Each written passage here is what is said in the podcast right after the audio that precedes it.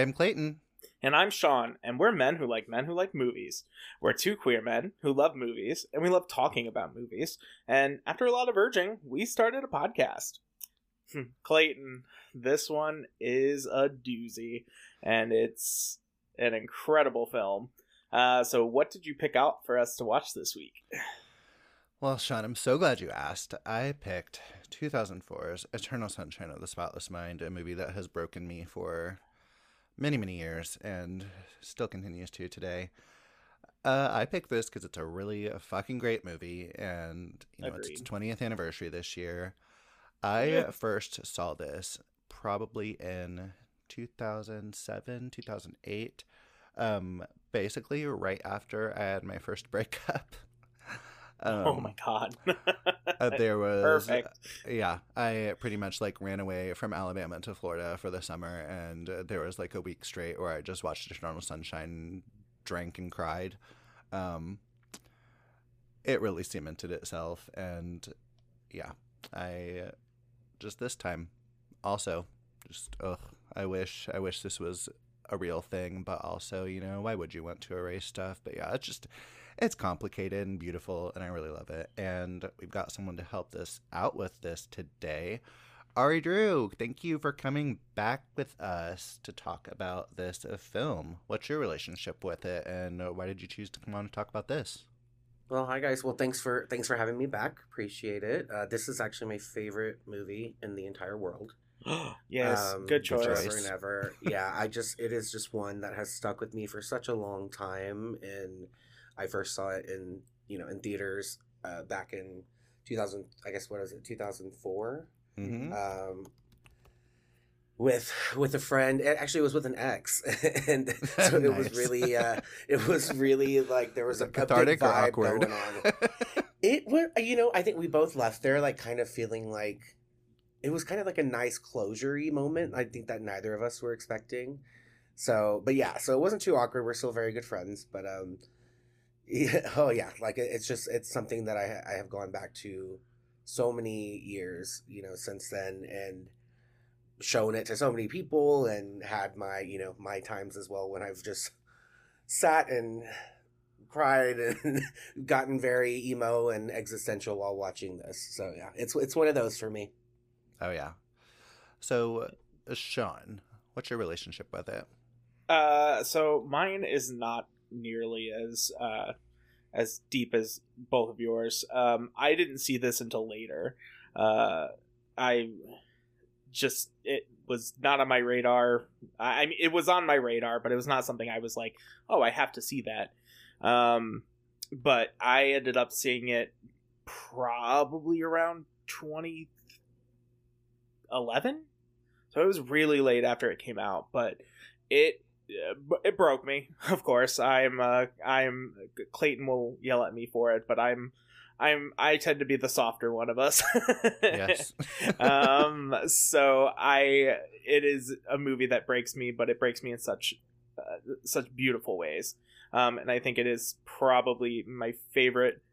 One of my fa- if not my favorite romance, but one of my favorite romance movies ever made. Yeah, even there. if it's kind of a, even if it's not always as happy for him. Mm-hmm. yeah, yeah. yeah. I just I I fell in love with it, and ever since it's it's been really high on my list. Yeah, it's one of my favorite movies. Um, I'm guessing from what I'm hearing, we would all strongly recommend this to people. well, oh yeah, unless you are like in a real, real, real dark spot. it, might, it, might, it, might, be too much. It might. It could be a catalyst. It could be a, an inciting incident. uh, yeah, seriously. I was watching this last night and was like, oh, "This movie's gonna make me slit my wrist one day." I swear to God.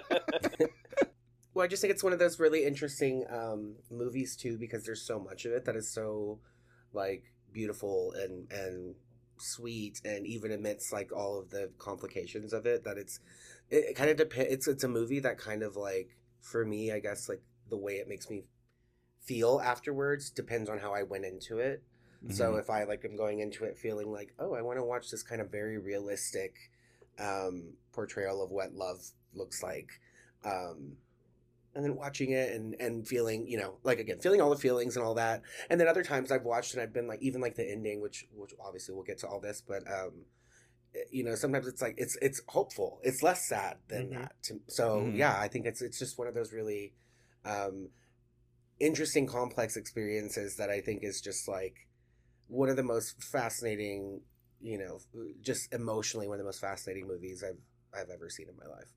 Absolutely. Absolutely so uh, before we get into this, I want to plug our Patreon that we've started. Um, when this episode drops, we will have just released our second episode on there covering uh, Night Swim. Great, uh, great film.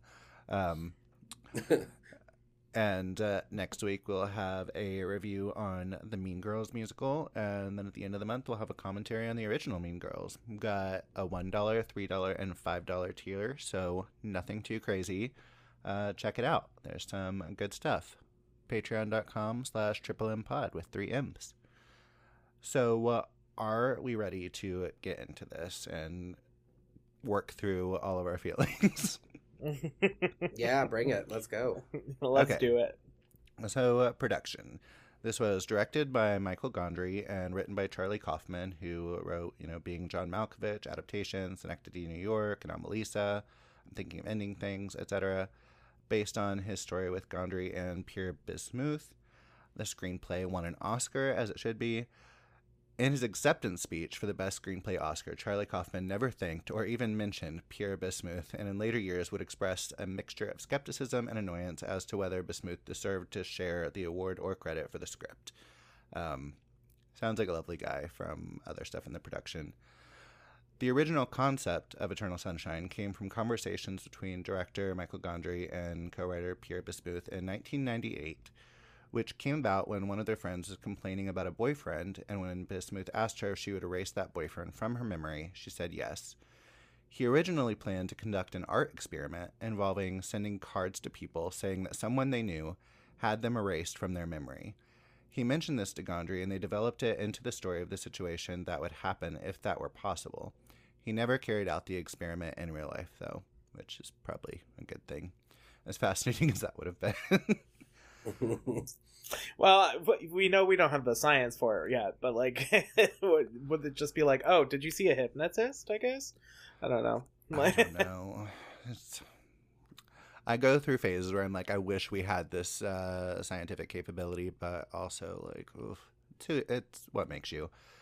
Gondry approached Charlie Kaufman with the concept, and they developed it into a short pitch, which led to a small bidding war.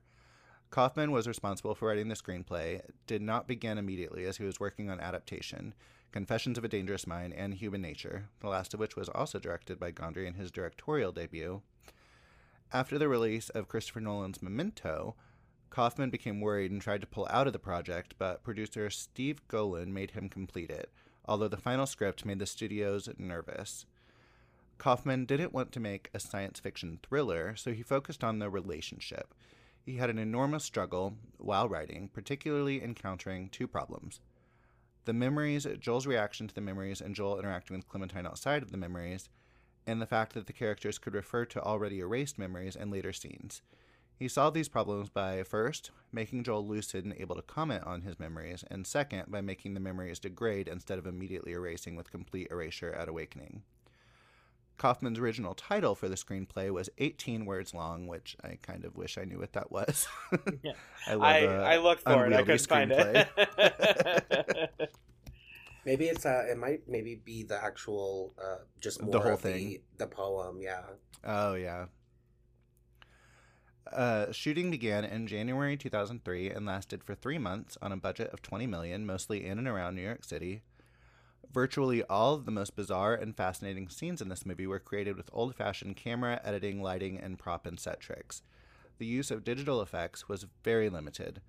The kitchen scene with Joel as a child was created with an elaborate forced perspective setup similar to some used by Peter Jackson in the Lord of the Rings trilogy. Forced perspective stuff I think is so cool. I don't understand it, it just fascinates me. I love watching it.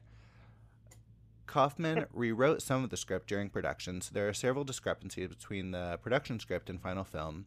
One fundamental difference between the two is that in the script, Clementine's behavior becomes more robotic as the memories are erased, while in the film, Winslet plays her completely straight. And they removed Joel's girlfriend, Naomi, who is played by Ellen Pompeo, and a character played, played by Tracy Morgan. Jim Carrey was often frustrated when filming, as Michael Gondry would contradict what he was saying to other cast members. Gondry explained that I had to talk to Kate Winslet in a different room to tell her, like, go as big as you want. This is a comedy. And to Jim, I'd say, this is a drama, not a, not a comedy. Jim Carrey and Kate Winslet both struggled with fully understanding the memory scenes in the story. It was a challenge to know where you were in the script, he said. Several times when we were going through the dream memory, I had to ask Michael, like, is this lucid or the way it was? During filming, the scene where the house washes away, the team built a corner of the house on a beach and allowed the tide to rise, but the team hired to place the set refused refused to due to perceived danger. Gondry fired the team and had production, actors, and everyone place the set in the water.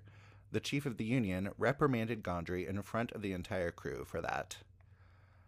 The Icelandic editor Valdis Óskarsdóttir also reportedly conflicted with Gondry during the editing process, and Kaufman was heavily involved, and it was a very long process, as you might imagine, since they weren't in a rush. a little weird fun fact the little computer that they hook up to the memory erasing headset is an old Amstrad PPC 512 or 640, which was manufactured back in 1988. Fittingly, this uh, computer had a reputation for having very limited memory. The original script featured a cut, beginning, and ending sequence that took place in the future. In the end, an older Clementine comes in to have the procedure done, and a look at her screen shows that she's had the procedure done multiple times, and all of them involve Joel.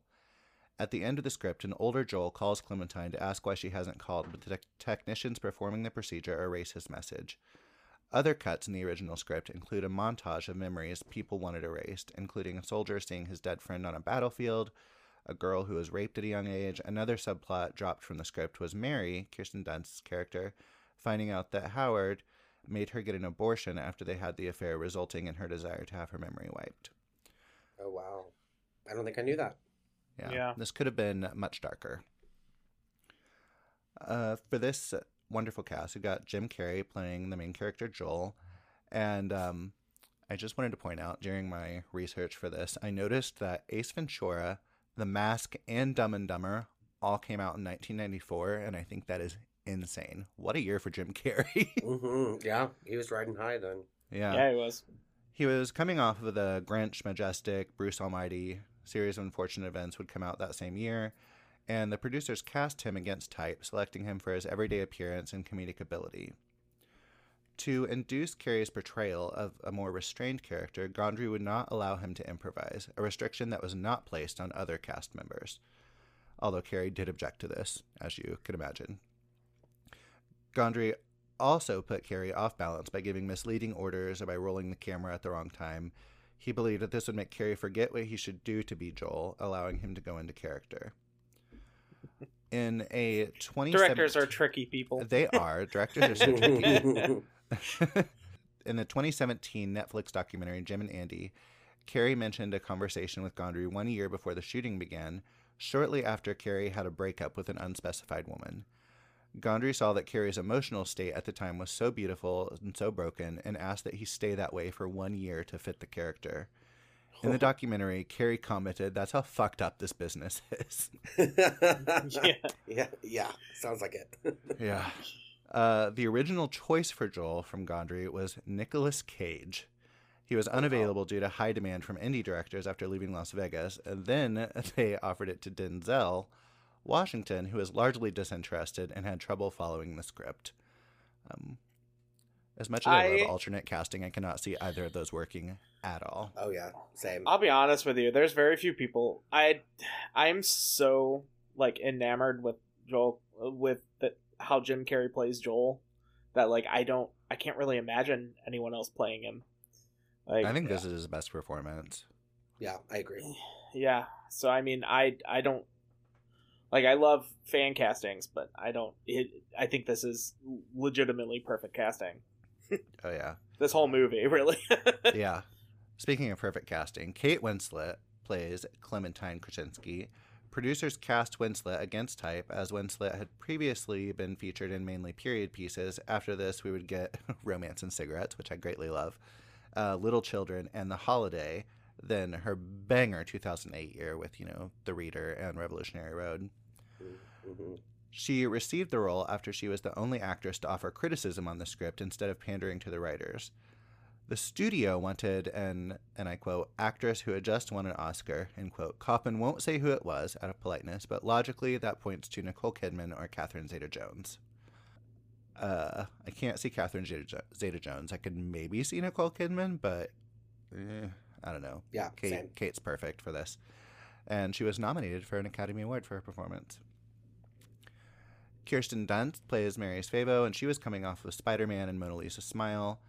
Uh, this same year, Spider Man 2 in Wimbledon came out, and, you know, then she'd go on to Elizabethtown and Marie Antoinette. Mark Ruffalo playing Stan Fink was coming Ruffalo? Of... Ruffalo? Jesus Christ. Uh, Mark Ruffalo. Stan Fink. Mark Ruffalo. coming off of View from the Top in the cut, and 13 going on 30 came out the same year as did Collateral. Elijah Wood as Little Creepy Patrick. This is the first thing he did post Return of the King, which I just think is fun. And then he'd go on to do Sin City. He's just really having a fun time in his career. Honestly, honestly though, Elijah Wood was just like, you know what? Um, I just made three of the greatest movies ever made. Let me get into another one real quick. Yeah. Like, and then follow it up by another really incredible film. like, you know who Elijah auditioned Wood... for the part of Patrick? Seth Rogen. I could huh. see that. I could I actually see that one. Yeah. yeah. Tom Wilkinson playing Doctor Doctor Howard Mierzwiak. He was coming off of like you know the Patriot in the bedroom, Importance of Being Earnest. God, I love Importance of Being Earnest. Um, Batman Begins and Emily Rose would come out the next year. He reportedly did not enjoy shooting the film and clashed with Gondry. Gondry sounds kind of difficult from what I'm hearing from this yeah, he you know he's a lot of his films, at least the ones you know the, around this era, and then a little bit after. Um, you know, obviously they come from this really brilliant mind and, and who has like mm-hmm. these really unique vi- visual ideas and narrative ideas and i can imagine too to achieve some of that it involves yeah kind of being a difficult human and like yeah. just really kind of being a bit like a like a a, a, a in full quotes creative type that is yes. just like, yeah we're gonna get this out of you. I'm gonna get this out of you however i can and i don't yes. care if you hate me. You know i it, it, worked you know regardless of you know how awful right exactly. been, it, it paid off you know.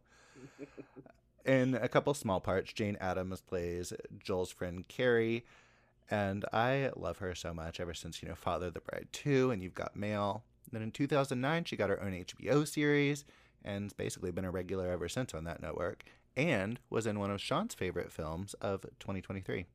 Yeah, Sick. Yeah. Uh, her, Sick. Yeah, That's Sick was fun. So good. I more chase scenes, please. That's yes. all I need. more chase just... scenes in horror more. it, it, it scratched that itch like no other movie in a long yeah. time. Oof. Yeah, I I didn't think it was perfect, but yeah, it was really fun. Yeah, I mean it's already dated itself, but the, I'm okay with that. Like it's a for all of its fun, I can look past the the flaws. Yeah. So, and as her husband, Rob David Cross played him in Arrested Development, had just started the year before and before that, he was just, you know, in a bunch of bit parts and voiceover. And in a fun crossover, was also in The Cable Guy with Jim Carrey. Also, wasn't this the same year as Men in Black 2? Uh, or was that a couple years into four? Uh, Men in Black 2, yeah, it's it was, was two. before this. Mm. It was 2002. Okay, gotcha. Uh, my brain is telling me 2002. I hope that's right. we'll go with that. 2002. sure. Early like, I, I know it's in this timeline. so, are you ready to get into the plot, everyone? Yeah, yeah. let's go. And um, should we tr- attempt to go through this in order or just um, talk about it more generally because it is complex? Uh, I think a general, this is one of those movies that there isn't a real easy order. it's like a real yeah. I, that's that's what I'm thinking as well. yeah. So, uh, God, this movie. Would you guys, uh, first of all, would you want to be able to erase something like, or would you be like, Ugh. no?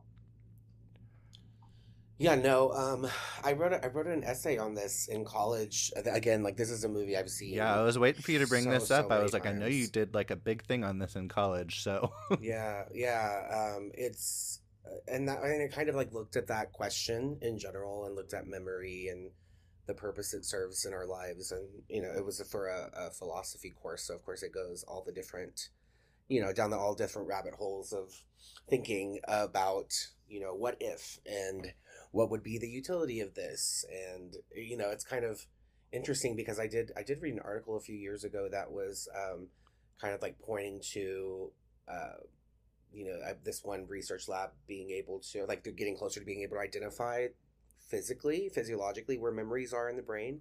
Ugh, and so someone wrote an article yeah like kind of saying like oh gosh eternal sunshine is going to be real one day. And it's you know at the time you're just kind of like wow this is such a creative idea uh, it's it's laughable to think of it ever being real, but like more, you know, as as time goes on, who knows? And so, um, yeah, I don't know. I just think that there's so many, there's so much about memories, good and bad, that we kind of need to be people and to be ourselves and to grow into ourselves. So yeah, I, I have I have thought about this usually after a breakup quite a bit. Mm-hmm, but uh, mm-hmm. yeah, yeah, yeah, no, no for me as well though. Yeah, I'm yeah. I'm one of those people that's fully in the. I don't think you can. It it won't make anything as important if you don't have the bad. Um. So having, you know, like uh, having such incredibly beautiful moments they won't mean as much if you don't have incredibly dark moments with them as well or moments that are horrible or sad or anything like that. And for me i i i couldn't do it. I even for regrets i would not delete them. I would just i i would rather have them and be able to live and learn and and uh, at least respect them for myself Mm-hmm. So for me, it's a it's a no. Yeah. Uh, as much as sometimes I'm like, yeah, that'd be really nice. It just, yeah, it wouldn't make you you. It would take something away that you wouldn't be able to really get back. And I will say, like, last night I was watching this and promptly had really awful, heartbreaking dreams about someone all night long, thanks to Eternal Sunshine.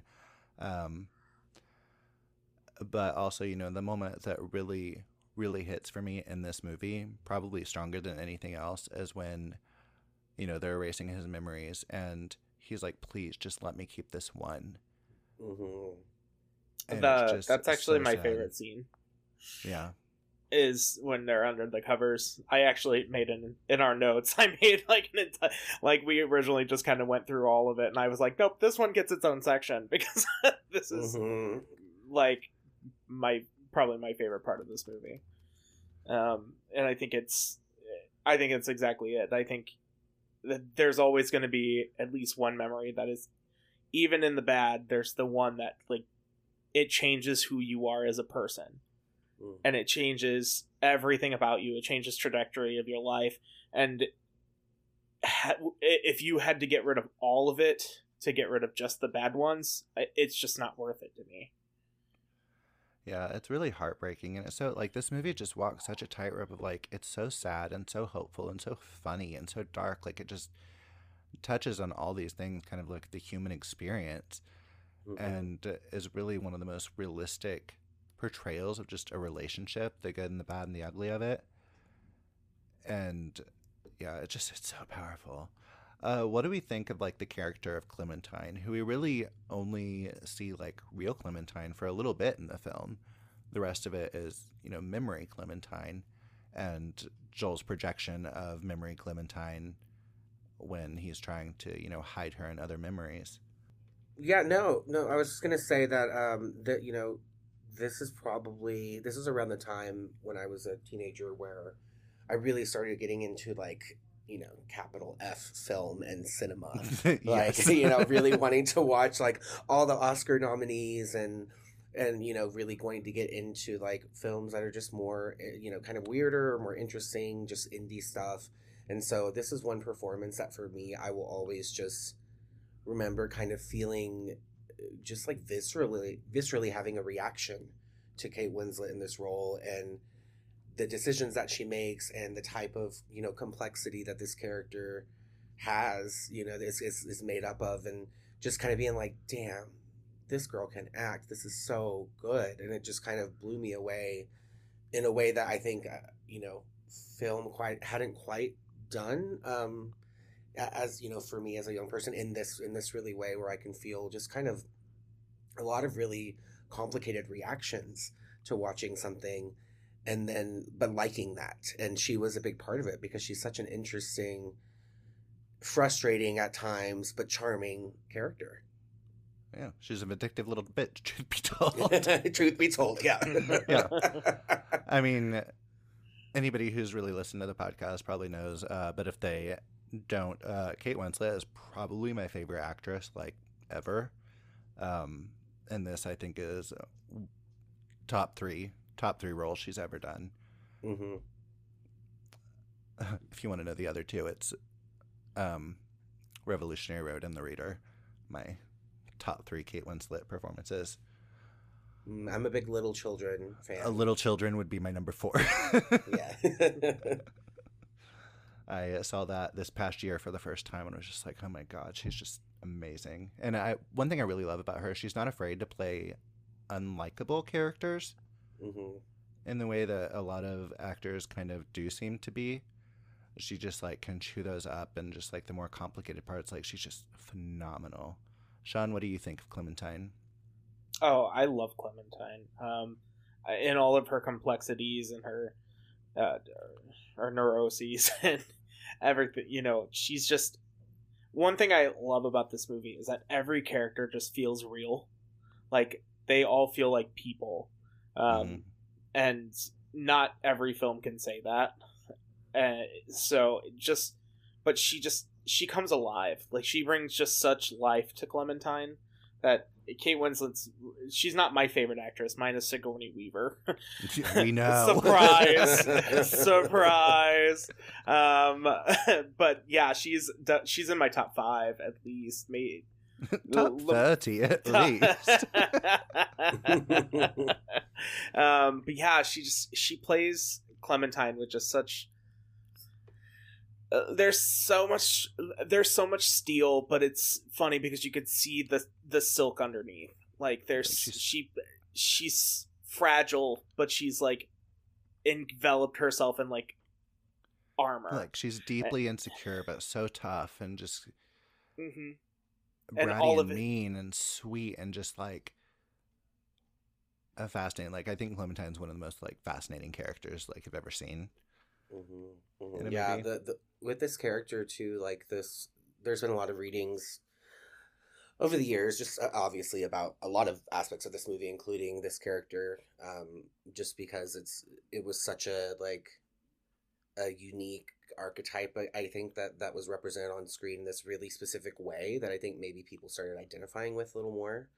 Mm-hmm. Um, you know, kind of this just really quirky, eccentric person who's also like emotionally really complicated and kind of like just doesn't do things traditionally and and also this like um you know there is an aspect in my professional life I work a lot with people with borderline personality disorder yeah. Um, and that is a big, you know, a, a read people have pulled from it because there are lots of qualities in, in Clementine that fit that. Um, given you know, given what we see in the movie, of course, that that's it's more complicated than just these few things. But mm-hmm. but I do think that that's you know that's something that I've found is like, yeah, like she really kind of captures this energy where you can see like like Sean was saying, like there's this like really like hard exterior that is you know obviously fashioned for a specific reason usually people do that because it's protective right like mm-hmm. mm-hmm. you don't want to be taken advantage of or be you know uh, have people be seen as weak or whatever the case is and then there's that other part that's just like but i want to be loved like i do want i want like someone to see me really and to be yeah. okay with that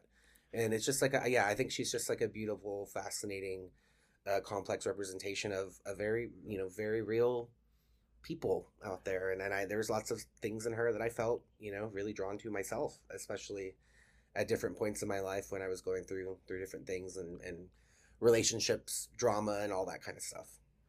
Yeah, I can see so much of myself and aspects of Clementine and in Joel and just like relationships and how they are. And it's just, it's kind of confronting, like seeing, you know, parts of yourself that you wouldn't necessarily like admit to or really yeah. see that often.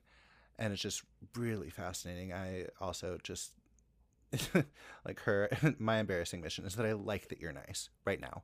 Um, she just, yeah, I love it. I mean, Kate Winslet can do so much with a glance in this movie, and mm-hmm. it's just mm-hmm. astonishing.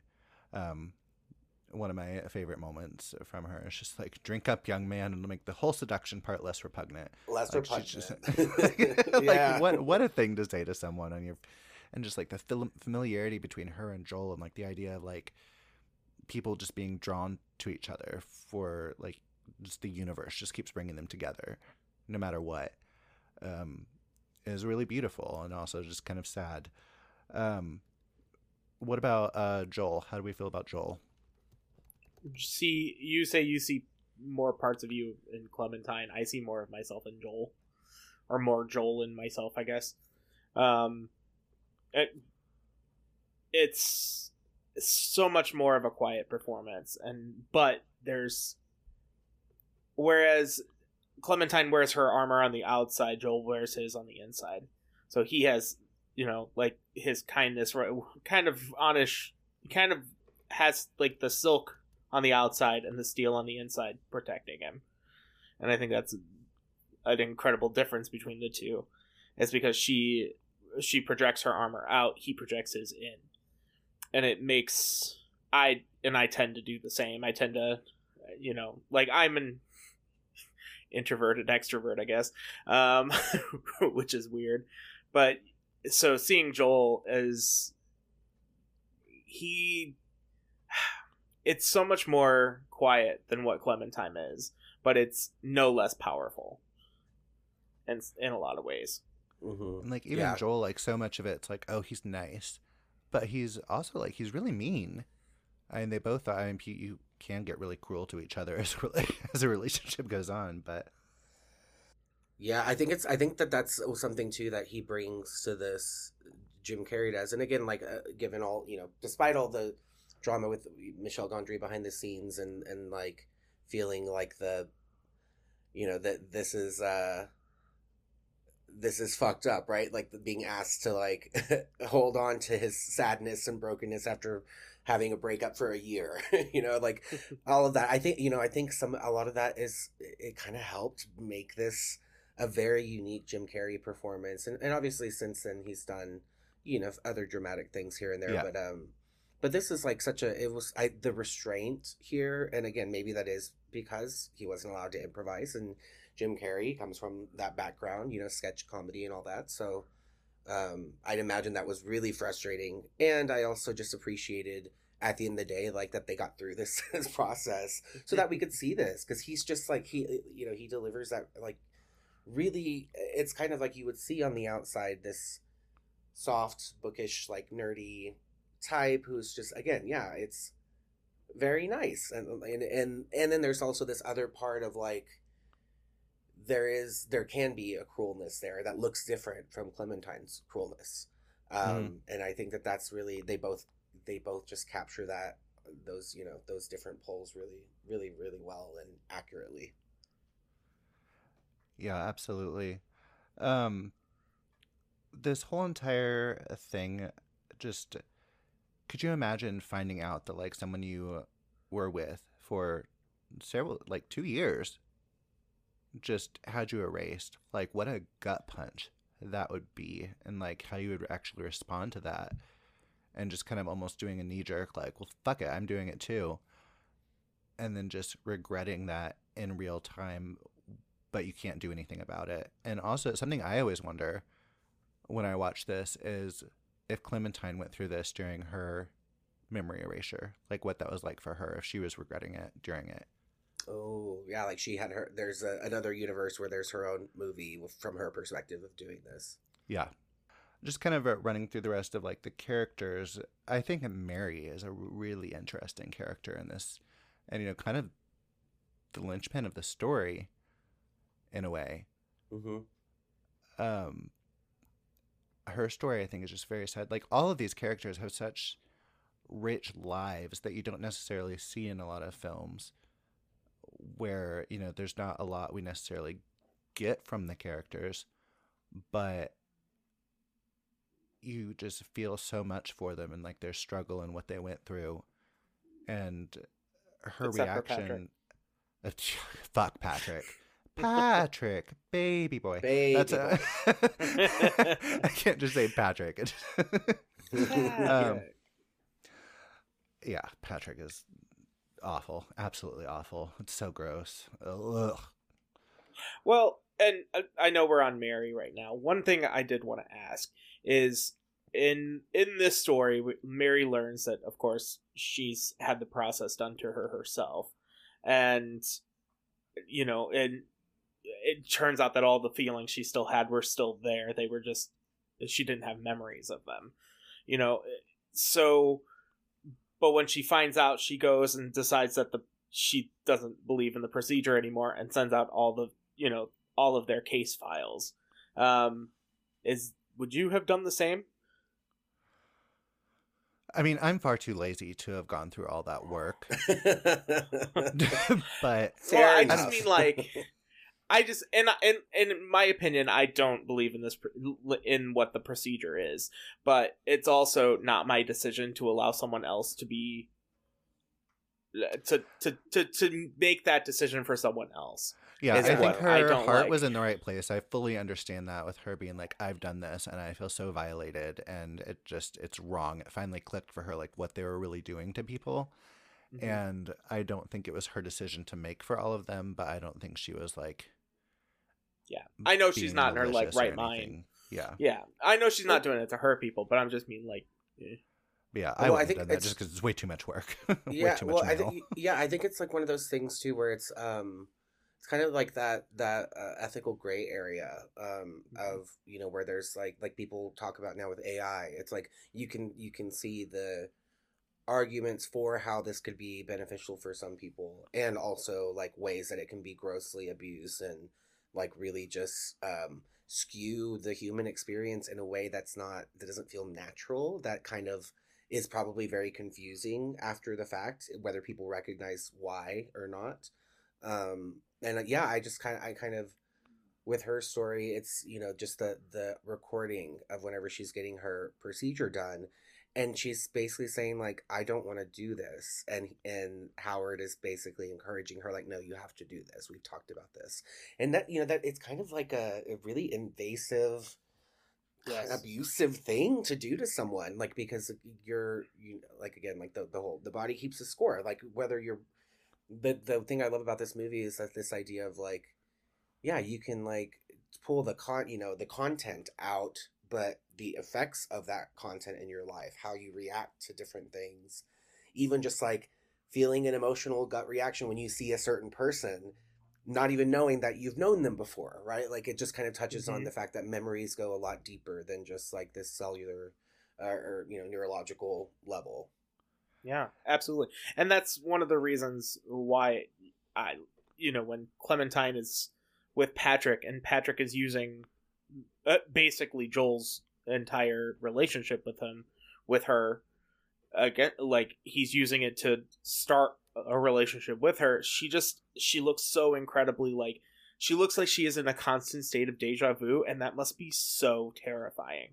Uh, just to feel like, and I think it's uh, one of the I, it's one of the things I always wonder is she, is she like subconsciously remembering like the relationship that she did have with Joel, like this just feels too familiar.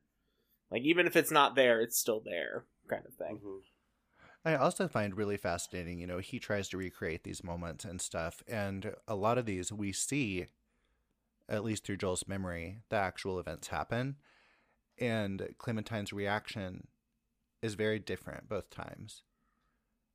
And I find that really like fascinating. Just, like with Joel, it was special, and with Patrick, it's just. I mean, also there's like the deja vu that I'm sure is there, but it's just like mm-hmm. it's not the same. Well, also like it isn't, and again, it's like it's like reducing a relationship down to specific like acts, right? Like mm-hmm. the okay, well, I'm going to take you to the frozen Charles River. I'm going to do this thing too. I'm going to call you this n- nickname that I don't even know, you know, the context for, like where that came from. It doesn't even make sense at that point because he never saw her with orange hair to call her Tangerine. So it's like, uh, you know, it's kind of like this idea that's like very superficial, and I just love watching progressively Kate Winslet's like uh, how you can see her like subconscious picking up on this and like mm-hmm. uh, this is like on paper probably something I should like, and it just feels off with this dude. Absolutely. Uh, I just want to throw out on the whole Lacuna thing. I find this really fascinating. You know, the company is called Lacuna Inc. Uh, lacuna means an unfilled space or gap or a missing mm-hmm. portion in a book or manuscript. And how perfect is that? I love that. I remember that was something that I that I highlighted in the the essay that I did up writing about this, and just this idea of like they're telling you what they're doing. they're like upfront with that name. Like they're like is it? It's like oh, it's on par with a night of heavy drinking. Well, like technically it is brain damage, and it's like yeah, you're like you're carving out these you know chunks of people's uh people's consciousness and memory and brain. You know, uh, brain. I mean, who they are. I mean, it's uh, changing who they are. Mm-hmm. Mm-hmm. Uh, I was gonna highlight that it's on par with the night of heavy drinking. I mean, I find Howard like so casually cruel with what he's doing. Oh yeah. Just reducing this thing that is affecting people so much that they want to like have their memory erased of something truly heartbreaking and he's just like, "Ah, oh, nothing you'll miss." Like yeah. That's awful. Yeah, and it's also it's and also like being able to like make that judgment for people like you like the the amount of like narcissism you know you have to have to to like sell it like this to people too, right? Like who are you to say what someone will miss? What what event, you know, is going to be more meaningful for their life than another? Um, it's just like so he I mean he's obviously like the villain and he's not it's it's because it's just like this selfishness. It's this idea mm-hmm. of like I don't want to take accountability for the things that I've done. And so this is my way of dealing with it. Yeah. Uh awful. And actually, that that kind of leads into one thing I did want to talk about. Um, one scene that always hits me a little bit hard, and I know we kind of talked about would we do this or not, but what when every time I watch this, it hit the scene where Joel comes after he's collected all of his stuff of Clementine's his and Clementine's relationship, and he comes back and there's two other people there with theirs and one of them's a pet, and the other one it looks like a child. Um, like it, it it just hits differently when it comes to that because when you think of a relationship like, oh, if this never happened, it never happened, but like those would be so much more like I don't know that it, it just seems like you said cruel to pick which memories are going to be I don't know how I want to put this, but it, it's just it seems like such a, a, a cruel but heartbreaking moment. Yeah, yeah, I, I I get what you're saying. Like it's just kind of this idea of looking at all of these, the you know the the spectrum of the types of really kind of like mental trauma and and things that people are bringing that they're wanting to address through this procedure, and kind of and it, it kind of puts things into perspective a bit too, right? Like you're sitting mm-hmm. there like upset about this, uh, you know, an ex because you had a kind of a toxic relationship and you just want to forget them and it hurts and it and it's painful, and then you're looking over and people have like literally lost, you know, people who are no longer on on Earth. You know, they're not alive anymore or or like you know even pets because again my pets are my babies so yeah. i know that i know y'all get that you know so that that that type of uh, connection so yeah I th- it's it's even crueler to think about that because you can kind of see on one hand how like oh yeah what a, this could be interesting yeah okay like mm-hmm. i could understand why someone would develop this technology and how it could be useful and then again it's just kind of like doing all of that work before ever considering the eth- you know the ethicality of what does it mean to have you know to deal with grief and loss and what would it look Yeah. like instead to not ever have to do that because you don't remember it you know so it's uh yeah that scene whenever he goes in and you're just seeing the different types of you know what's going on and then there's like one scene too where it's like a woman who's crying and she's getting the procedure done and in the room and it's just it looks so like it's like comic like comical how kind of ridiculous it looks with that big helmet and Mhm. crying at, at these pictures or whatever's being put in front of her and then it's also just like god this is like exploitative therapy like it's so it's just Yeah. so weird And like obviously, you know, if you lose a child or a pet, that grief could be so much. You could impulsively like go do this, and then you wouldn't even. I mean, I, I feel like that's something you would come to regret, but you wouldn't even know about it. It just is Mhm. Mhm. Really, really horrible. Yeah, Uh, that's exactly where I think is like. Could you imagine losing every? You don't just lose the bad. You don't just lose everything you're feeling now. You lose everything. Like you lose every moment of joy, every moment of of of, of happiness, of of anger, of sadness, of of of just laying in bed or you know taking somebody to the store. You lose everything, and losing all of that just for for a feeling now it, it it's just it, it's incredibly sad and just kind of horrible Mhm. yeah, it's really upsetting. Um, do you want to talk a little bit about some of the comedy of this film? Oh yeah, yeah. This is like something too, like uh, that I think is um, really fun about the movie too, because again, it's like we said earlier, like it really, it, you know, you run through some genres here, like within the span of a five minute sequence. You know, it could be very sad and also very quirky and also really funny and it's and also s- very sweet. Like I remember this. This was like this movie was my entire personality for the end of my high school experience and like into college like i had my um my online journal i think i used like Xanga at the time and it was like all like the the Jon Brion soundtrack would play and my background was uh joel and clementine and you know where, where they have like the blue light on them and they're they're kissing towards the end or Mhm. about to kiss and it's like you know that whole vibe and and also like it just kind of spoke to me like from a comedic standpoint because there's so many things about it that I still quote to this day, like that are just funny. Like there's a there's a line where um, David Cross is uh he's like making all this noise after Joel finds out he's been erased. And uh and Jane Adams is like, give it a rest. And he's like, I'm building a birdhouse. And just the way he says it is so fucking funny. And so I used to just like randomly say that to people when they're like, hurry up or come on, we gotta do this. I'm building a birdhouse. Uh, I will say I love Kirsten Dunst stoned acting. I think Oh, yeah. so funny and just like, what if he wakes up all half baked, all, all gooey and half baked? Mm, that sounds good. It's that sounds good. Yeah. so funny. she wants the ice cream.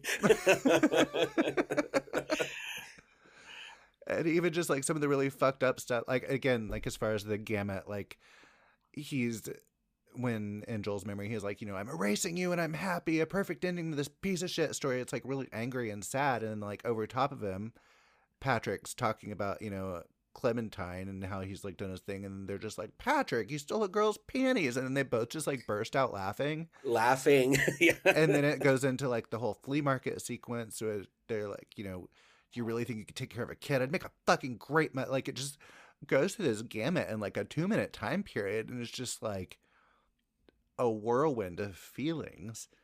And this movie just like does that in a way that I don't really think I've ever seen before or since. I was just thinking because of that that one bit, like just hearing Clementine yell, "I'd be a fucking great mother. I love kids." it's like, okay, that's believable. good enough for me also i just wanted to mention i love how much kirsten dunst really just hates patrick too You know, she's got good Like, instincts, Yeah. I guess. yeah she like she just is like oh You you, didn't want any, did you, Patrick? like, she's just like no bye get out yeah, she can't be bothered with Patrick. She does not like that boy. I do feel I mean, bad for Mark. Ruffalo though. Like, No, I just say he. It's yeah. That's that's one of that that little relationship that they have there, and he's just kind of like the second choice. You know, like she has yeah. that crush, and on, they're so cute Howard. together. Like they really seem yeah. like they'd be good for each other, and just it's so heartbreaking at the end when he's like, you know, I, I saw you one time, and he kind of giggled, and she's like, how did I seem? You know, you seemed happy, and it just it's really heartbreaking just for everybody involved except for Patrick. Fuck Patrick. Yeah, Patrick, Patrick baby boy, ir- irredeemable because yeah. he just sucks, and, and Howard too. Like, yeah. yeah, yeah, like that that um that part at the end, just kind of like, did you know? And it's like, well, it looked like you know, like you looked happy, happy with a secret. Like it's it's this idea of like you know, th- like really starting to think about what is the implication of this place where I work, like on people's lives. Like, what is, mm-hmm. like, what is this actually? Because yeah, they're like laughing about it the whole time. They're like frying this dude's head, you know, and it's dancing on top of him in their underwear, like exactly getting high as fuck and like totally partying while this guy is like fighting for for memories and stuff in in his mind and like, uh, yeah, like it's just it's really interesting because yeah, you do find yourself laughing, and then like when it all, when it all comes to a head, it's like you recognize like uh, Mark Ruffalo's character, like Stan, like uh, being like, wow, yeah, this actually what we were doing is really fucked up because it it really has the capacity to hurt someone, including someone that I care about, you know, Mary. Yeah. Some of their fights that they have are so specific and just kind of like and seeing Joel's thoughts as he's going through the memories, like when they're at the restaurant, he's like, "Oh, she's gonna be drunk and stupid now." Mm-hmm. It's just so like when you've been with somebody and just like all these little things just start making you furious. And you know, later, like when we hear the recording, like I was embarrassed for her in public. You know, the way she'd say library, library, and it's just like all these little things but like they also had a lot of really good moments and i think they really did love each other. And then at the end you know just deciding like let's try it again. Like fuck it. Um it's just so beautiful. Mm-hmm. I, lo- I love that. The fights though man. Oh there's some fights in here like just some of the the you know the phrases they use at each other and some of the insults. You, ooh, I remember like watching that. Like that was actually a big part of when I watched it. Like what emotionally impacted me was like those moments of recognizing, oh, this is like not a fight about you know leaving the hair on the soap or whatever. You know, it's about yeah. all these other things, and you're just repressing it, and you're just resentful, and being able to like relate to that. Like you know, over time, just getting so resentful of this person that you're choosing to be with because you know the, the bad the bad times were were pretty bad they were pretty challenging and and the ways that we like attack each other when you're feeling threatened or feeling like you know no i'm not going to lose this fight like it's you just can tear at people their the fibers that make them who they are and it's you know seeing them do that it is it is really sad too like i just love that we get to see the whole spectrum of of that between the two of them yeah and they're so casually cruel yeah. I think that's the thing that just really is like, oh, this feels so like almost uncomfortably real. Like Yeah. Like I really love the movie Closer and oh, the yeah. fights that they have with each other, but it's like such a heightened thing that it just is like really funny when you know Julia Roberts is screaming like, "We do everything that people who have sex do." Like mm-hmm. it's really horrible and funny and those are like, you know, kind of accurate representations of fights you can have but it's just such a different thing to seeing this whole gamma of a relationship, especially played in reverse, the way we do see it uh, from like the really awful times to the really sweet beginning. And I don't know, it's just so masterful. Like this is one of the best scripts like yes ever. I mean, really, honestly, great Oscar win. I, I was just gonna say, I remember, I remember like um, just feeling this being one of the one of the times growing up where I was like, wow, like I would love to be able to write something that pulls together all these themes and these interesting perspectives in this really creative, like genre y way. Like it's a sci-fi movie, really. I mean, and and uh, yeah, it's just one of those scripts that I'm like, this is like peak screenwriting for me. Oh yeah, right. One of my one of my favorite things is uh, we've been talking about how Joel is kind of like the nice guy a little bit, um, or he you know seems like the nice guy and, and I love the juxt- nice guy. Yes, exactly. And I love the juxtaposition because like right before you see their final fight, he's like, "I'm the nicest guy she ever went out with," and then his last words to her, "I assumed you fuck somebody." Uh, is that, is that how you like get you. people to like you? To like you, oh. and it's like that is that. It, it's literally he knows exactly what to say to her to cut to the bone, and he did it. And I mean, that's how you are. Like you know somebody so well, you know how to twist the knife and how to hurt them. Mm-hmm. Mm-hmm. Yeah, that I I even think like too like the idea even from this just kind of pulled back perspective of clearly she is someone who has like a lot of emotional challenges, psychological challenges, like interpersonal challenges and it's like he's not an idiot. Like I'm sure you see that and to you know kind of someone being fully in their you know pathology in the moment when they're fighting And, right we're not in our best states when we're when we're doing this when we're having these like off the cuff arguments that just anything that comes out of your mouth will you know that that that can will and, and it's um but it's like this idea of almost him like i'm like i know you recognize at this point that this is her like being fully in her whatever her you know her internal complex um, psychological issues are. And even knowing that, you can still say these very pointed things that are really kind of highlighting some of those insecurities and weaknesses and do it like without a second thought. Like it's just kind of like if you have a, you know, a partner who is really self-conscious about their body and then in a fight you throw out a barb about their body. Like that yeah. is fucked up. That is so cruel. That's like and I think that that's really those are the moments when you start seeing in Joel, like at least Kate, eh, you know, at least Clementine is putting it all out there. It's like mm-hmm. it's on the surface. Like you knew what you signed up for. You know, look at her. Look yeah, at how she told him like immediately from the beginning. Yep. Mm-hmm. Well, and one thing I also really think is another really telling thing is in near the end of the film when they're do they're in their second meeting and he she she says you know her you know, too many guys think that I'm a concept or I complete them or I'm, I'm going to make them alive. Uh, and I'm just a fucked up girl looking for her own peace of mind. Don't assign me yours. He goes, you know, even after that, I thought you could save me. And I, I, that's the moment where, like, at least for me, I realized, like, oh, he, he, yes, he loved Clementine, but he was also in love with the idea of Clementine. Yeah. And.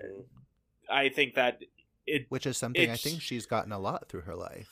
Exactly. So and it just makes, you know, like I I'm glad how the story ends, but like they had to get to this to in order to find that, I think.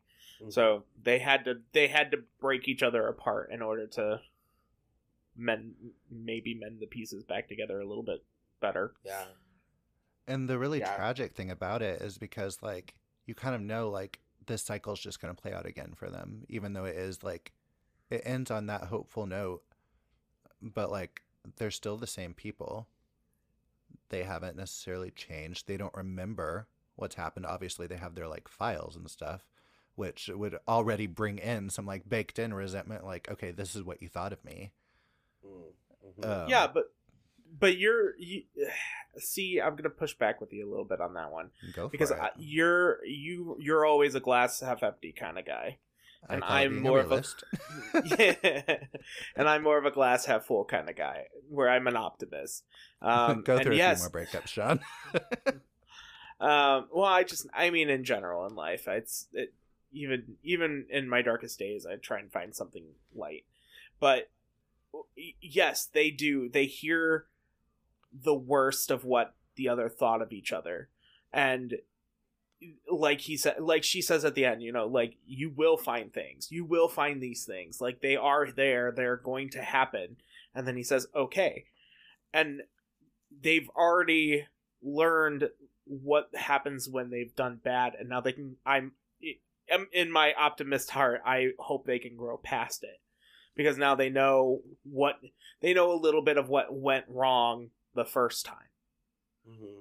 Like yeah, they, like I, I, I, agree with you, and because it's kind of like you, you, it's not, it's not literally dooming them to just literally repeat the first round of dating, because right. they do have more kind of like a doc you know documents and like a put together narrative of what actually happened what seemed to go wrong um and being willing to do it like to say like yeah i will um go through all that again if that's fine if i can have the good and and mm-hmm. and keep it this time and i think that that's beautiful like that it is beautiful is it's it's it's like i remember we used to have um i used to have the conversations with my friends like i would rewatch this with a couple of friends in high school in college and um we would have conversations about like if this is a sad ending or if it's a happy ending or if it's and i think that the yes. reality is it's yeah it's the answer is yes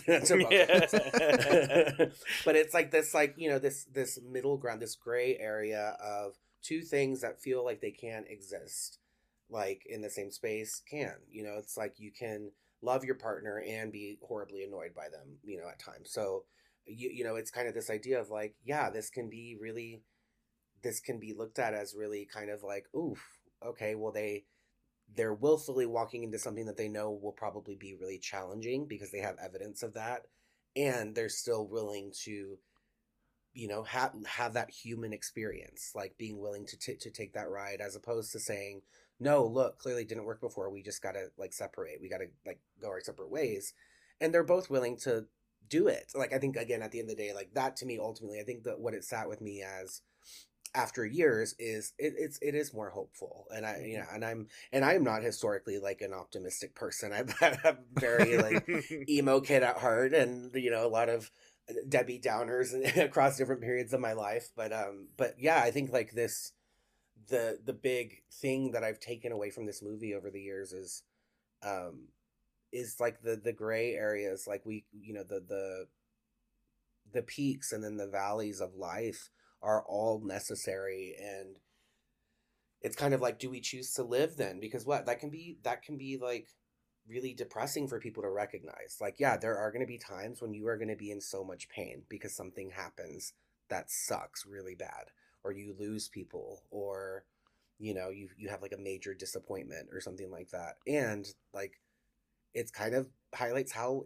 it's brave to be a human and to live life and to try to keep pushing through even knowing that and that's what i really love i just love that about this ending because because shawn similarly like that's where my mind goes now when i think about it I go back and forth on it. Like again, it kind of depends on my mindset when I'm watching it, on if I find the ending hopeful or bleak.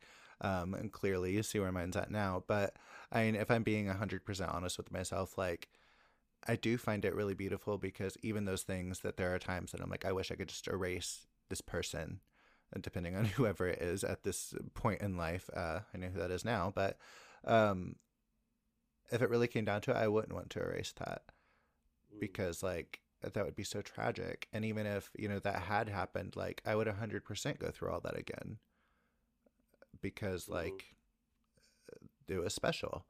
And I just want to point out something like Mary says to Stan that is just like such a skewed thing, but also really accurate. She's talking about, you know, Lacuna, and she says adults are like this mess of sadness and phobias, and Howard just makes it all go away, which is like basically a therapy shortcut. Like mm-hmm, mm-hmm. you can't just yeah. skip the you can't skip the process. It's not going to fix anything. Exactly. Like and, and not if you expect it to actually do what it's supposed to do when we do that. Like I, you know, again, given what I, you know, my, my professional life outside of film stuff, uh, seeing that a lot working with people through trauma is it's such a rewarding thing and it's like one of the hardest things you can ever do eh, as a human is to really just kind of like have a look at these these parts of yourself that have been disavowed or been completely like you know you you you set up rules like nope i can't feel that. I don't want to think about that. That's not that's not going to be good.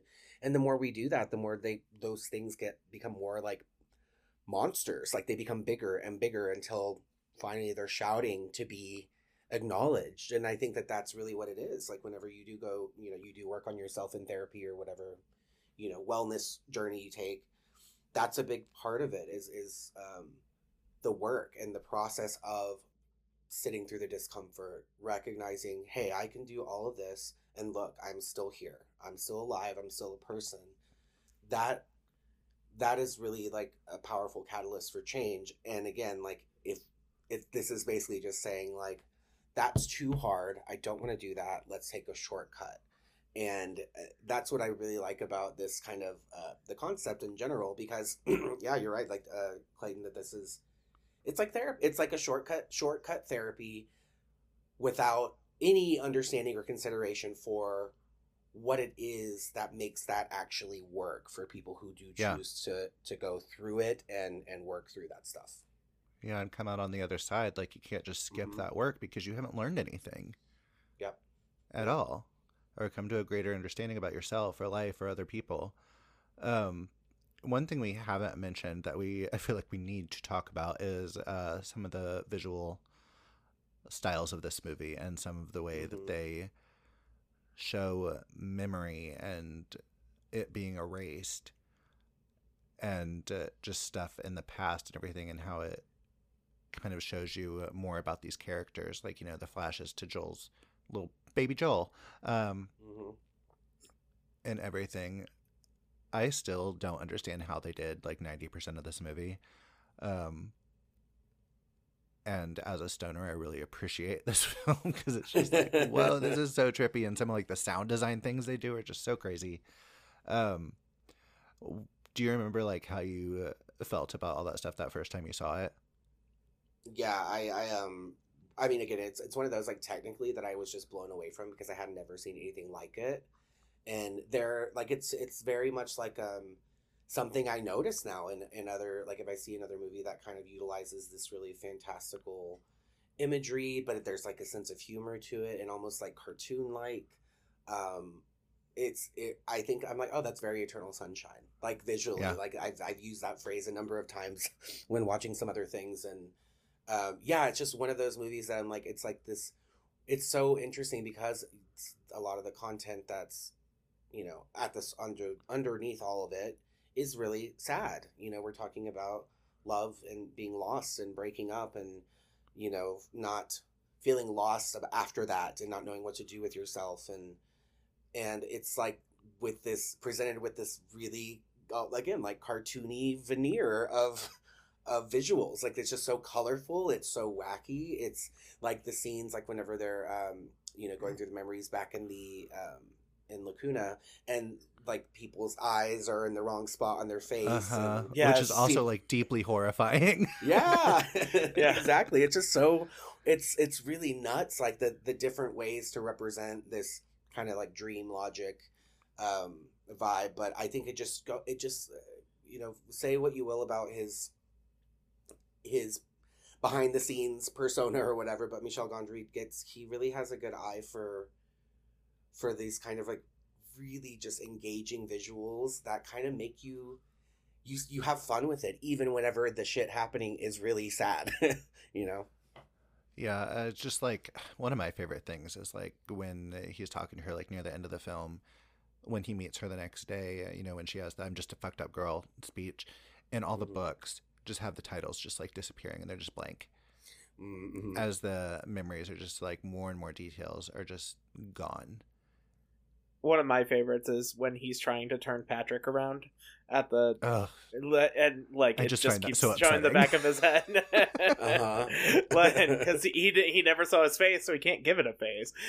Like yeah. Yeah. And, and also too like representing that like how do you represent that visually right? Like you had a memory but you didn't have all the the pieces right so it's like yeah how would you remember that well you couldn't remember the face right you can't remember a face you never saw so it's uh, I love that they how they do that. But yeah, it is like there are moments like that that you're just like, well, that's just like it's funny, but it's also like, oh, that's creepy looking. Like, yes. Oh.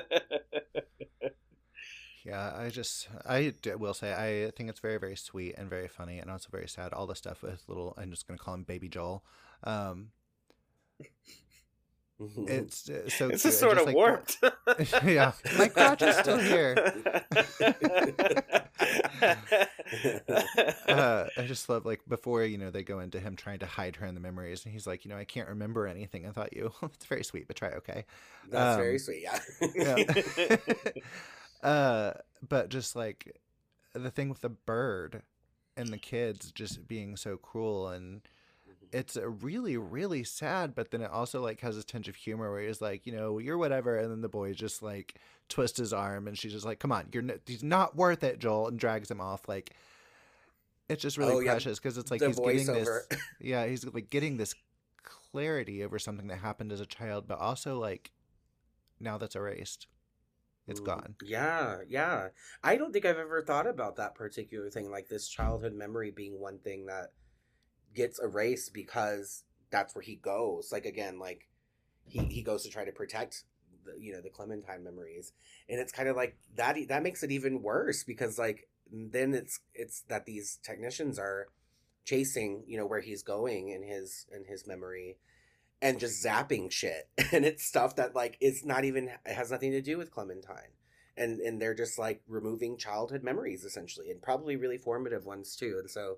yeah I, don't think i've ever really thought about that particular scene and the fact that it's like and then and then it gets erased because of the nature of what they're trying to do. Yeah. Um i will say there's something that i think is really cute and i've always wanted to do. You know when they're watching uh the movie at the drive-in theater but they're like outside of it and they're just like doing the dialogue making up what they're saying. Like, mm-hmm. oh my. God, there's people coming out of your butt. there butt.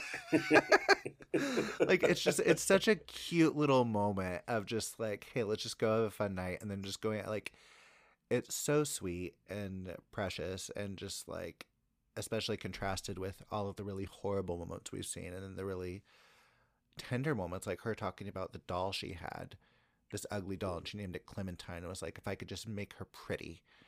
Um, it just I don't know the way this movie just captures like the full gamut of the human experience is just really powerful, and I don't know I just mm-hmm. just have a lot of feelings. Um, well, and it's it's also funny because you start this movie and you're uh, the I I distinctly remember the first time I watched this and I was like, oh, like this is this is going to be one of those movies where like they had a horrible horrible relationship like they should never get back together like they're getting back together just for the sake of the movie and this is not in that in that realm like you know i, I there's have you seen 500 days of summer no, um, I have not. Yeah. Oh, yeah, okay. I love that. Well, yeah. I and, have, however, seen it, the last five years, which also I think. oh yeah. also yes. depressing. It'll, it'll it'll give you kind of the same, yeah. But like those are movies where like it's not a good relationship. Like and you're you know, no offense to spoilers for 500 days of summer but like like it's not a good relationship. Like you're not watching something that was ever really healthy. And like mm-hmm. it it's funny because i when i started watching this i was like oh like i mean they're not even that like great together. Like but then you as they develop like it because you're going backwards you end up falling in love with the two of them separately and then together. And i think that's also it, it's an important reason for why i love this is because it's they're both unlikable at the beginning of this like a little bit. You know like it starts off with ways. them at their worst.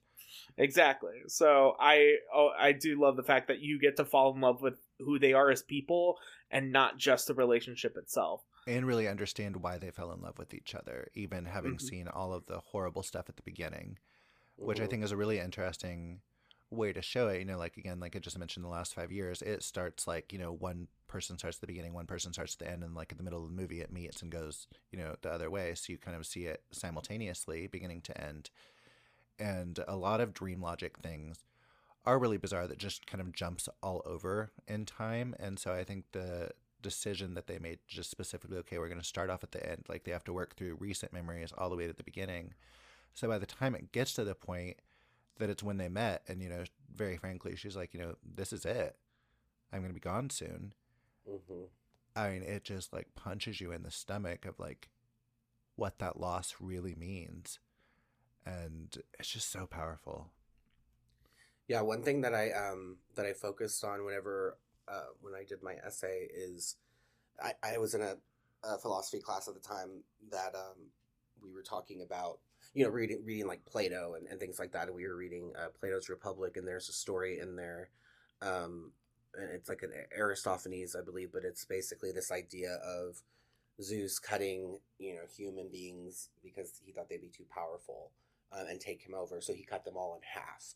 And so it's this idea of like people spending their life looking for the other half that that makes them feel whole. So it's like kind of the you know some of the earliest ideas around soulmates, but um, you know, and it's kind of like this uh, invisible string, right? Like tying two two people together over time, and, and it's kind of like uh, you know that I think that's really highlighted here in the ways that there's this kind of familiarity and recognition when they encounter each other and there's like this quick connection it's like what we would just talk about like oh we have chemistry. Like it's just there. You could just feel it. Mm-hmm.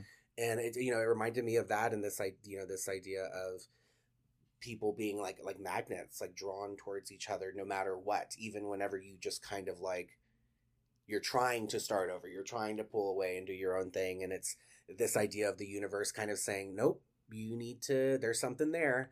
And i don't and i don't believe in in soulmates. I think um you know i think that's a that's not the really the point of the story either but um but i i remember just just writing about that and talking about that and and i think that that's a really beautiful kind of way of looking at why is it that they you know that they keep coming back to each other in this way or that they were able to come back to each other despite all of that even with no memory of one another. Yeah it's almost one of those things i do find that really helpful because they've both had the other one completely erased no memory. Mm-hmm. and they both end up in montauk on the same day and meet each other and instantly are just right back there at the basically like how they started out. Like it's that same type of like chemistry and kind of antagonism that's very funny and cute and him just being kind of like hit with this whirlwind of a person mm-hmm. and uh, her kind of recognizing his steadiness and be like i don't understand why i like this this honestly is annoying but you know i do kind yeah. of like it that it still after all of that they still found each other is really yeah, beautiful from their first meeting, she's just like, "I'm gonna marry you. I know it already. Oh yeah, like like I'm going to marry you." And it's just like, wow. she's just like, and then she's like, she's so aggressive with him, right? Like she's like really just imposing herself on him, like getting really familiar really quickly. Um, one of my favorite favorite moments that I think just kind of highlights their dynamic is uh, his first story of how he met her at the beach, um, and and he's like eating a hamburger, and he's like and then she just took it. like it's like yeah, she took a piece of his this, chicken. He was like, it was so intimate. Like or the, the chicken, the chicken. Yeah, the chicken. She like, can I? I think what did she say? Can I borrow your chicken or something? yeah, can I borrow a piece of your chicken? and it is it so. And what's so funny is like she doesn't feel necessarily like Kate Winslet is just so talented because it doesn't feel necessarily like a lot of people like she is being very aggressive, but it doesn't feel like she's necessarily coming off too strong. She just seems like such a like interesting free person with like a different way of looking at the world. Yeah, yeah. Like I think it, it could it could come across in some places like being just very like creepy in its own way, and like oh gosh, you're so intense. Like oh, this is a lot, but it doesn't. The, the way that she it just feels like she's she exciting it. and spontaneous, yeah. and just... yeah, it's like it's you could see why someone would be drawn to someone like that. Like someone like Joel would be drawn to someone like that yeah. because it really is this kind of other side that of life that he doesn't he's not familiar with. Yeah, absolutely. Well, absolutely. And and he says that he actually says that in their second meeting when right after she's like you know like i'm not a concept like he's like you know you really do have the world pegged like mm-hmm. and she's like mm-hmm. yeah i do yeah. probably she's she's clearly she she knows people uh maybe not social mores but but she knows right. people yeah no and i love that too because it's like there's like this authenticity to that you know that perspective of now like going through life that way. And oh yeah like i can imagine like what would it be like to walk through you know your days and just kind of connecting with people very intimately very quickly?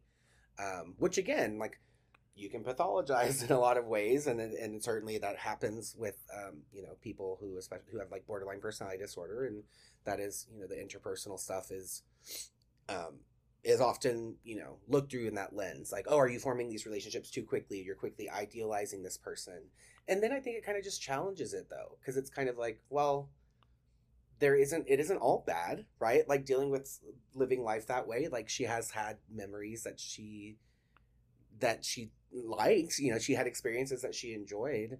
So yeah, I think it's just kind of like it's really it's cool to see these moments of them just kind of fully being themselves and, and on the opposite ends of the spectrum of living and and watching how they how that um, enables them to connect. It's just, oh, I just love that so much. Even perfect relationships, which you know, there's no such thing as a perfect relationship, but right, you know, people fight, and you can get nasty in those fights, but it doesn't take away from you know the love so yeah they were really nasty to each other and i'm sure like you and trace have said nasty things to each other i've said nasty things to people i've had mm-hmm. nasty things said to me yeah but it doesn't necessarily like i think it deepens those things. So yeah, we see all these horrible moments between them. I'm sure there are many more that we didn't see, and also many more happy moments we didn't see. But also like we see how they are good for each other because he's so timid with life and she's so out there. Like he's kind of a balancing thing for her, and she helps get him out of his shell. Like you do see how they could be really good, and people just do get frustrated. They might need some couples therapy or something, or just therapy in general to work on themselves. Yeah. But um, it's just fascinating and. Uh, what really kind of breaks my heart is in his memory, you know, at the bookstore when everything's disappearing. And he's like, you know, it would be different if we could just give it another go around, mm-hmm. which is one of those things, you know, you think a lot kind of after a relationship when you're in those, like, the what ifs. The what ifs are mm-hmm. always a dangerous place to go. But the hopefulness in that and just like wishing you could get a second chance at things but, you know, in this situation, like, you know, there's not a chance. They've been completely erased. But they do get it. They do get another opportunity with all their cards on the table. You know, they've heard, you know, in conversations that they wouldn't have had with each other, them saying very frankly all the things they they thought about the other person, and they both heard that. Um, it's just it's tough. And again, like the whole tape we hear from Mary is so heartbreaking. So heartbreaking. Mm-hmm. Yeah. I mean, even just like, uh, like I said earlier, the idea of, of her expressing how she just doesn't want to do this. And this man is basically making her do this for her own good and for his, really for his own good. But it's like, yeah, like that's the, that's the part that's tough to, uh, in this whole thing. I think it's just that when you real it's kind of like in for what we call like so whenever you do like um medical procedures or you have like any kind of treatment um you know you have like consent like i know in psychology we have informed consent so basically it's this mm-hmm. idea of explaining to someone this is what this is and you're signing this saying you understand this process and you know what that at times it may be difficult and this is just kind of the norm here but it's like um this reminds me of that because it's kind of like hey you did not get a clear picture of actually what what this is really going to mean for you. Um, and so Mary's like kind of the example of, of that. It's just kind of like, just do this thing, it's good for you. Um, and there's no explanation in the long run or no like you know no no covering or acknowledging and these other things might also happen as a result and that could suck um you know it's like there is no there she there was never a chance for her to really consent to it because it was never explained to any of these people i think in in in the accurate way that it actually um, the magnitude of what that means. Yeah. And I think the moment, you know, when Howard's wife, you know, catches them and she's like, you know, I'm so sorry. It was just, I'm just a stupid crush and everything. And even his wife's like, you know, don't be a monster, Howard. Oh yeah, tell the like, poor you, girl. Yeah. Yeah. You can have him. You did. I, I remember the first time I saw that of just like what a oh my god like jaw drop. yeah, just how awful that is and the implications of all that and everything and just like Mary's face and just all of it is just so awful. Like absolutely awful, awful, awful, awful thing to do. And uh, again, even with them, you know, as a reflection of Joel and Clementine is this idea of like fate and being drawn to someone no matter what. Like she had everything removed. Obviously Howard didn't but it still ended up like that. Those feelings still came. It's still, you know, not like an affair affair, but you know, she still ended up kissing him at this house, even though she had just had sex with Stan. Like those feelings are still there. Like no matter, you know, the memories are gone, but it, like you said, the body, the body keeps a toll. Mm-hmm. what else should we uh, talk about on this? Mark Ruffalo and Tidy Whiters. Uh, yes. Can we talk about Mark Ruffalo and Tidy Whitey's and his absolutely adorable little bet? Um, one of the little treats that Stevie gives us. God, I love that man. I just saw Poor Things recently, and he's just like he's so good. He's just such a great actor, and I, you know, it's it's like the the whole Marvel thing. You know, you forget sometimes that some of these people they do other things too, right? Like they can do like these like really cute dramatic things or really wacky things or whatever. Um, but yeah, no, he is just so precious um, in this movie. I this was the first thing I think I remembered ever seeing him in, um, and I just I fell in love with him. I thought he just like was just so handsome, and then yeah, the dancing and the tidy whities never a bad thing to see. No, um, so yeah, big big uh, Ruffalo stand here. I just want to lay my head on his hairy chest and just play with his chest hair. I feel like the first thing I saw him in was that movie he did with Reese Witherspoon.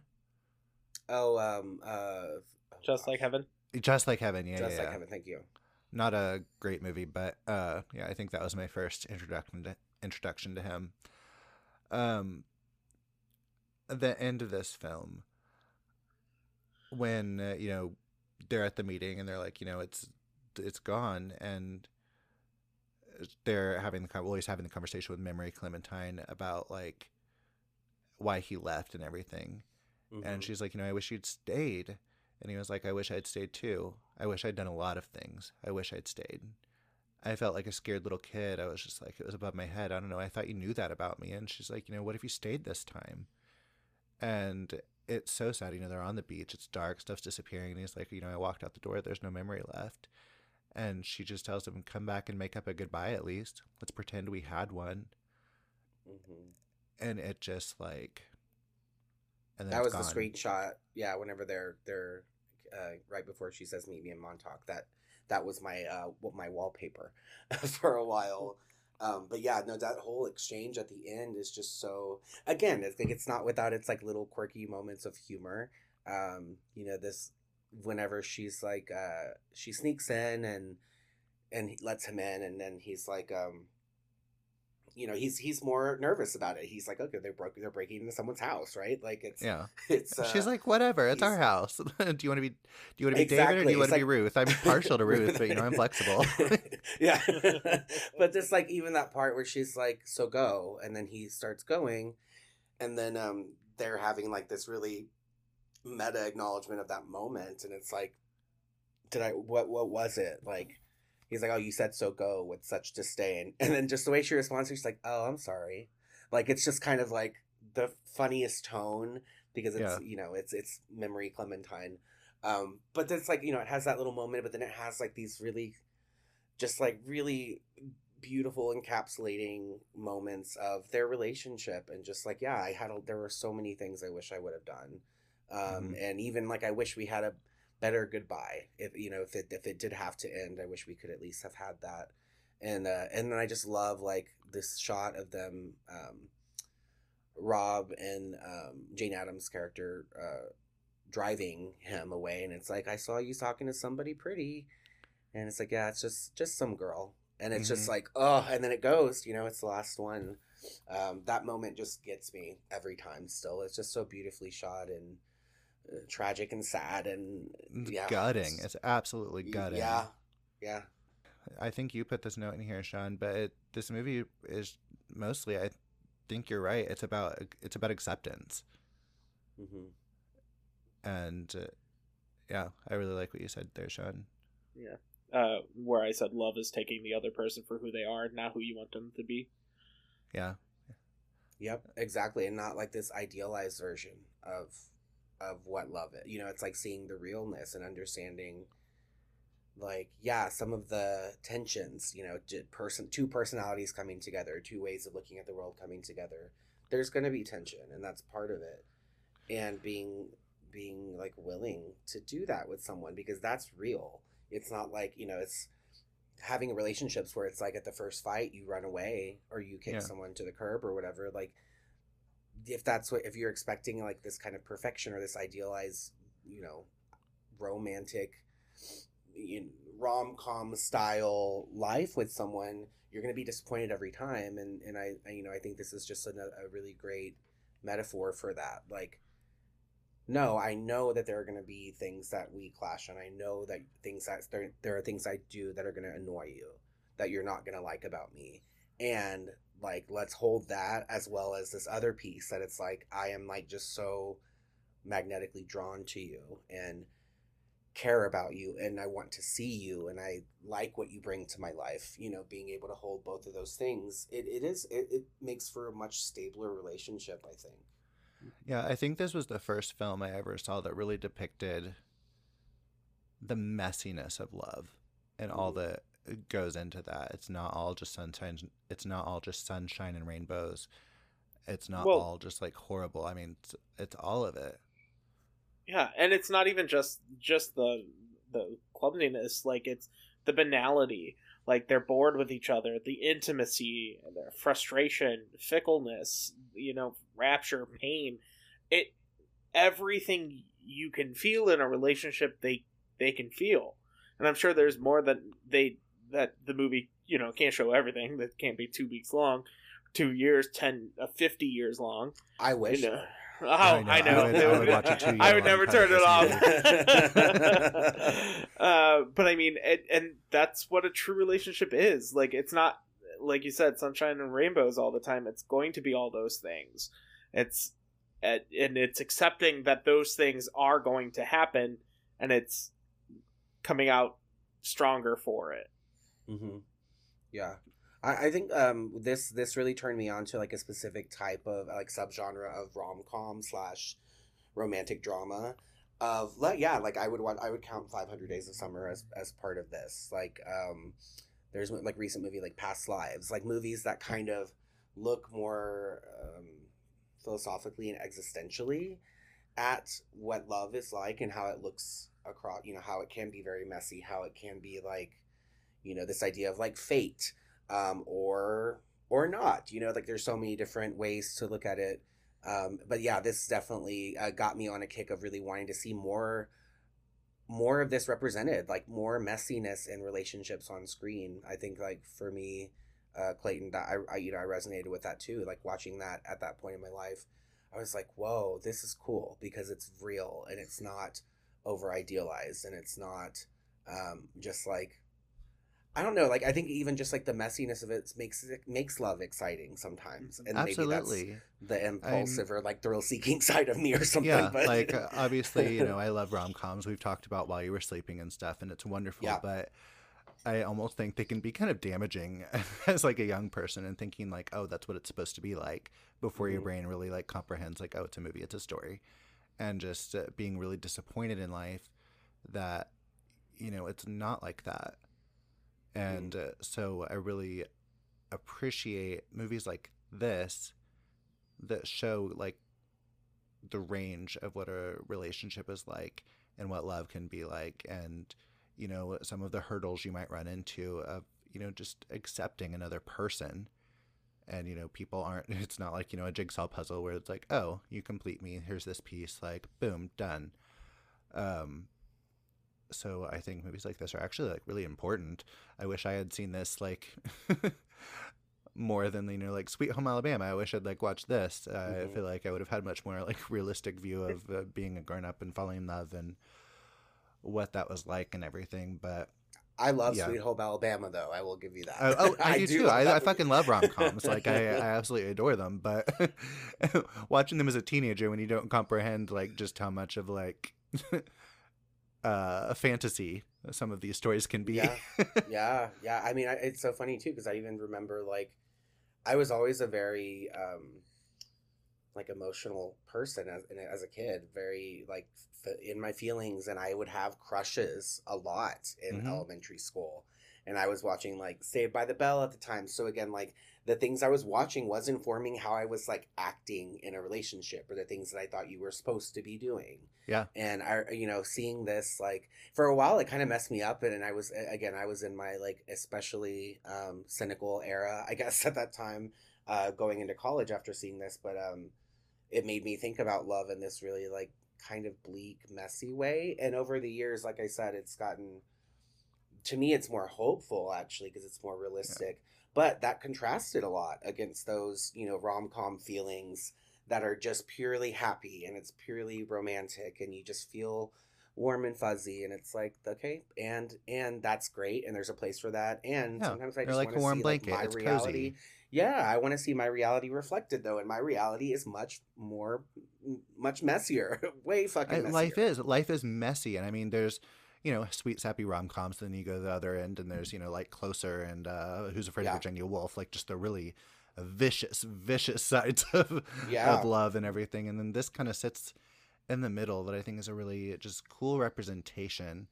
And it just holds such a special spot for me. Like, I don't think I've ever just watched this movie and not had a very visceral reaction to it. And again, like it's been in my life since I was in my late teens and I'm 35 now. And I've seen this, I don't know how many times. And like, I get something different out of it every single time mm-hmm. from where I'm at in my life and what I've learned about life and love and people and yeah, just this is one of those movies that's just like wow. Well said. Just, yeah. So yeah. I think we've uh, I think we've done it. Uh, do you have any final thoughts, either of you, and what would we rate this? This is a five star movie for me. Yeah, absolutely five stars. Uh, it's it's like it has remained on my Letterboxd, you know, firmly. It's never going to move from my top films. Um, it is technically, you know, acting wise, script wise, just a marvel. It's just like, to me, it's like peak, you know, movie about love. It's my favorite one. It is. And again, like I, you know, I've known people who don't like this movie, or it's like too much for them, or it's too weird and confusing, and it's and it's so fun to be able to watch it and like feel at home in all the craziness. you know, it's like yeah. Uh, it's not. It doesn't feel confusing to me. It doesn't feel too weird. It feels yeah. Exactly I don't think like it is either. What I want it to feel. Yeah, it's like it's and actually narratively speaking, it's pretty like straightforward. I mean, if you mm. can get the, the bigger concept, it's not. It's not like an abstract, um, you know, indie pretentious kind of like um everything's not, symbolic and you know it's like no you can follow the story and... it's not like the finale of the curse you know?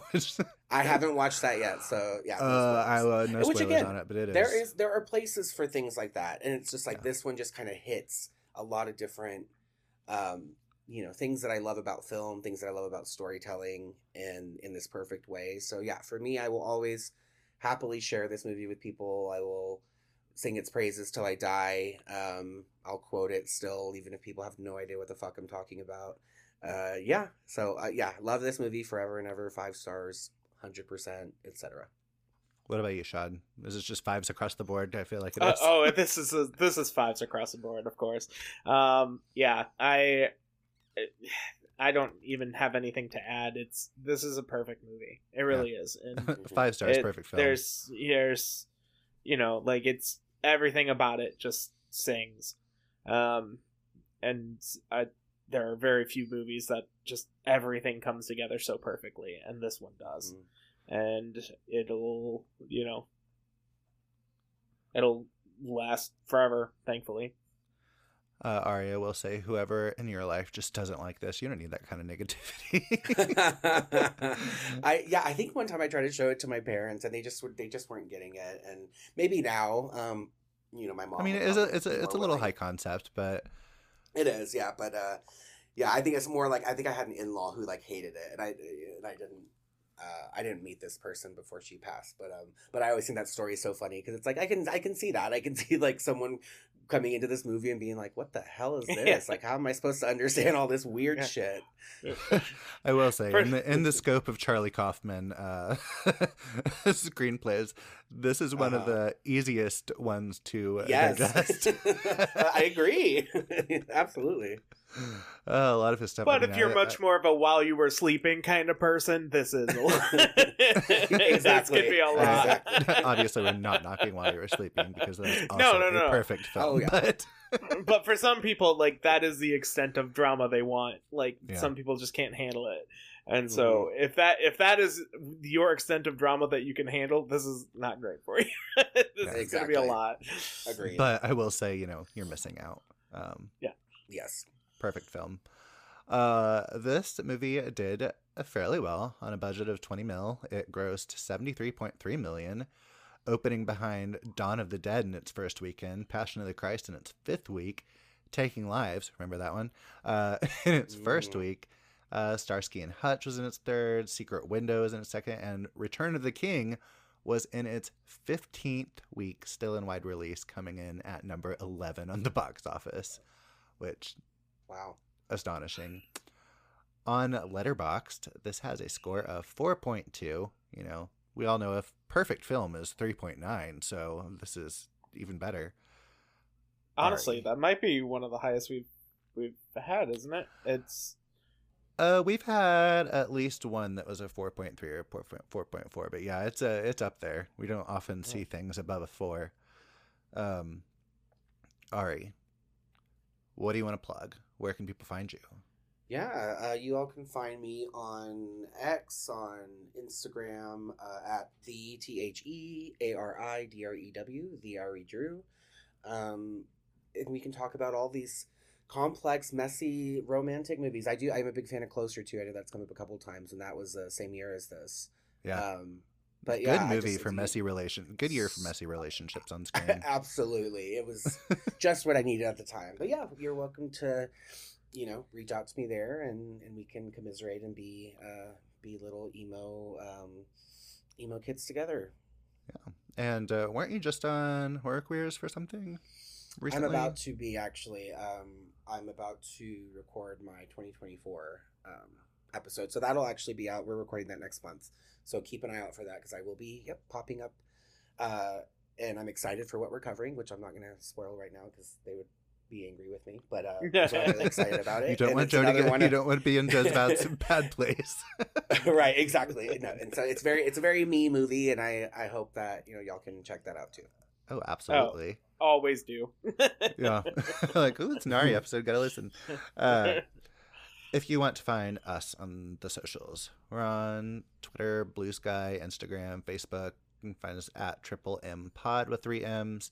Uh, you can find Shawn and I. We're on Twitter and Blue Sky. And also, if you want to see what we're watching, we're on Letterboxd and Serializd. I am at Just Happy to See You. Number two, letter C, letter U. Shawn, yours is. I'm Murph the Smurf, M U R P H T H E S M U R P H. And if you want to email us some lovely, thoughtful things or, you know, something you want us to cover or something, our email is men who like men who like movies pod at gmail.com. And Shawn, what are we watching next week that we have already recorded? uh, so we are sticking with the which is funnily enough, we're actually going back to 1994, which we talked about with Jim Carrey a little bit yes. here. um, uh, we are talking about Pulp Fiction. Quentin It's a very fun episode. So uh, please don't forget to give us a five star rate, maybe even a review if you have time. It helps so much. And if you want to not sign up for our Patreon and miss out on all that stuff, there's a link in the description where you could donate like a dollar a month to the pod don't forget to be kind to people. It is very hard out there these days, and especially January is a rough for everyone. Mm-hmm. Uh, and it doesn't cost anything to be nice. You don't know what people are going through. Ari, thank you so much again for coming. We love every time we get to yes. talk to you. Uh, oh, thank you. So uh, we love you having you for coming out and talking about existential crises of the heart.